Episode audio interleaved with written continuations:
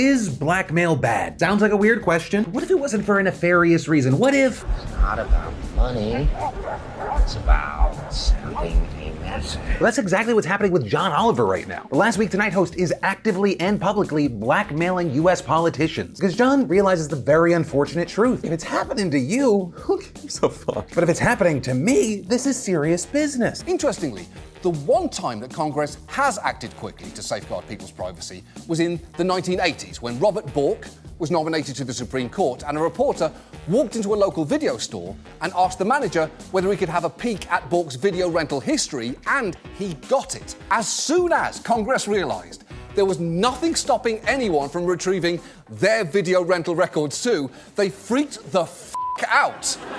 And lo and behold, the Video Privacy Protection Act was passed with quite deliberate speed. And John referenced back to that situation because of the current hellscape that is the data and privacy situation that we're all living through. The sheer number of negative possibilities just off of basic browsing is mind blowing. We've got shady data brokers with virtually no oversight collecting your data and building profiles that can track who you are, where you are, and what you are most likely to do or buy. You cannot edit this dossier, and others from cops to reporters to your own abusers can find and use this information. Which brings us to the blackmail. We could, for example, uh, use data brokers to go fishing for members of Congress by creating a demographic group consisting of men aged 45 and up in a five mile radius of the US Capitol who had previously visited sites regarding or searched for terms including divorce, massage, hair loss, and midlife crisis. We could, we could call that group Congress and Cabernet and then target that list with ads that might attract those men to click, like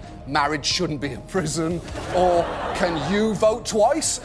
We could also throw in do you want to read Ted Cruz erotic fan fiction just to see what would happen. And if anyone clicked, we'd be able to harvest even more data from them, which we could then theoretically take steps to de anonymize. Now, am I saying that we're actually going to do that? Collect all that raw information and store it in, let's say, a manila envelope somewhere? Well, I am sorry to disappoint you. We are not going to do that. Why would we when we have already done it? All that raw data is currently right in here, and honestly, this whole exercise was fucking creepy. With Oliver detailing, they got a lot of clicks from a lot of people, including three that appear to be in the Capitol. They have the IP addresses, the device info, tons of other information. With Oliver ultimately closing. And if you happen to be a legislator who is feeling a little nervous right now about whether your information is in this envelope and you are terrified about what I might do with it, you might want to channel that worry into making sure that I can't do anything.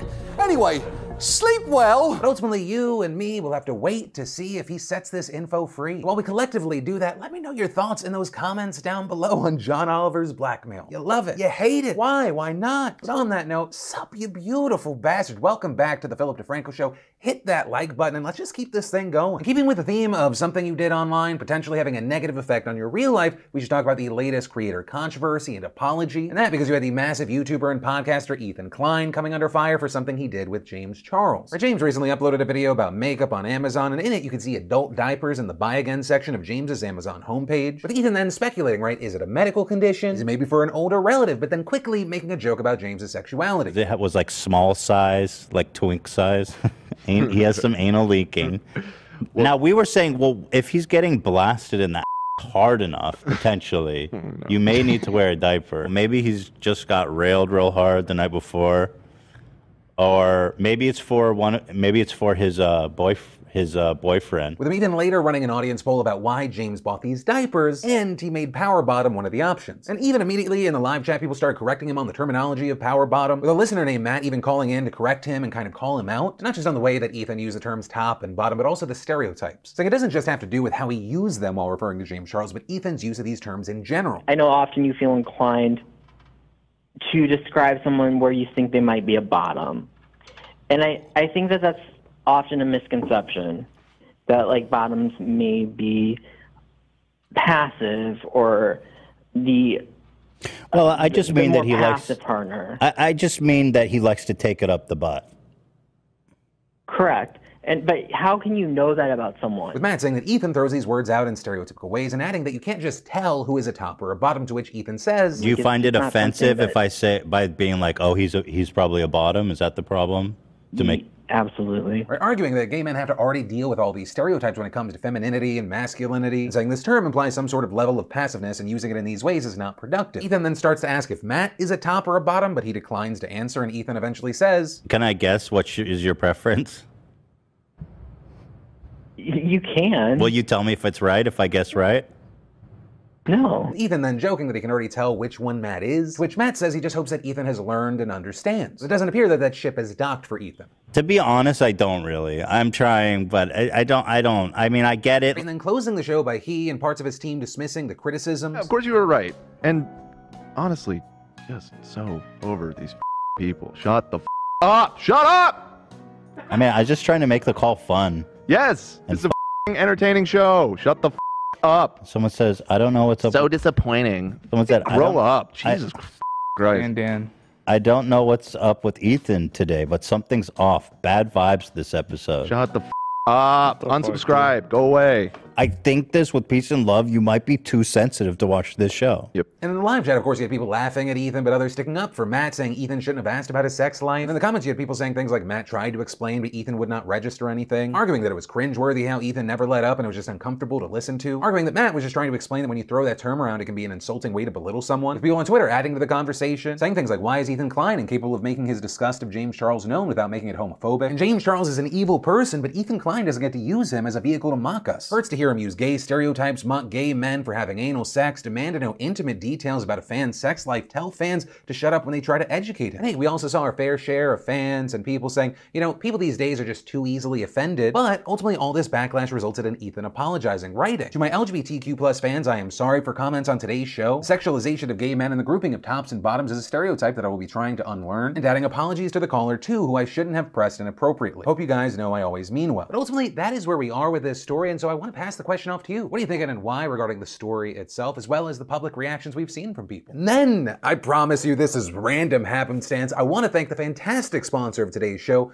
NordVPN, and more specifically, NordVPN.com slash Phil. You'll know I've been a Nord customer for years, and I'd like to remind you about the importance of being protected. You know, I've talked about how Nord's threat protection it neutralizes cyber threats before they can do any real damage to your device. It makes your browsing safer, smoother, and helps identify malware-ridden files, stops you from landing on malicious websites, and blocks trackers and intrusive ads on the spot. Additionally, it also helps load websites faster since it blocks the junk, and it's a great benefit I thought you'd need to know about. And the bonus feature about threat protection? It's working even when you're not connected to a VPN. And did I mention one account lets you connect and secure up to six devices? So with that, I say make NordVPN a part of your online security plan for the extra safety. So head on over right now to nordvpn.com slash Phil to get a huge discount on a two-year plan plus an additional month free. So what are you waiting for? That is nordvpn.com slash Phil. And it's all risk-free with Nord's 30-day money-back guarantee. And then, y'all remember when this video went viral about a year ago? Show me the proof. Are you Show me kidding the me? proof. You better get on. I need you away. Let's go, I'm King. sorry. I'm sorry.